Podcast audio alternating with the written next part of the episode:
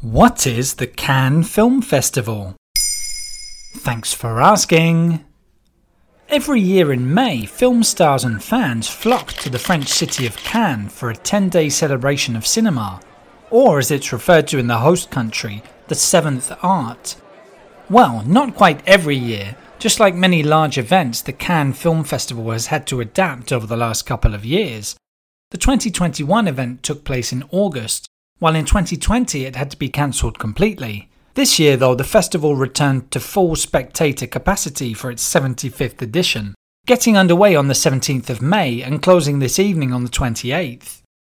Already at the time of recording, there have been a number of attention grabbing moments, including a hero's welcome for Tom Cruise, who received an honorary Palme d'Or, a flypast from the French Air Force, an unexpected video message from Ukrainian President Volodymyr Zelensky, and a topless protester storming the red carpet to highlight sexual violence against women in Ukraine.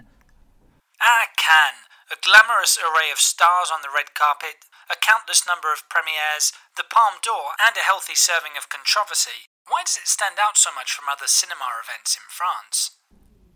While the Césars are the main awards for films that are made in France, the Cannes Festival is a more international event in that it recognises films from all around the world.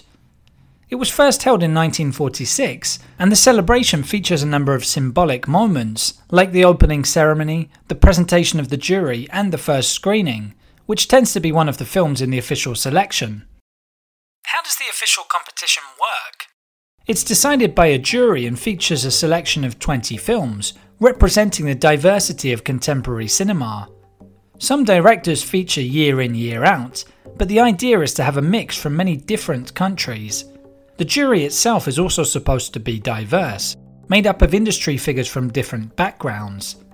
This year it's presided over by French actor Vincent Lindon, who made a poignant speech during the opening ceremony. When it comes to awards, the one everyone wants to win is the famous Palme d'Or, which is second in prestige only to the Oscars according to IndieWire.com. Then you've got the Grand Prix. The other official selection awards are Best Short Film, Best Director, Best Actor, Best Actress, Best Screenplay, and the Jury Prize.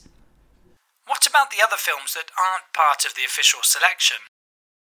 The full festival sees over 80 films premiered in total, and being screened at Cannes certainly bestows a certain prestige on any film, regardless of whether it wins an award or is part of the official selection.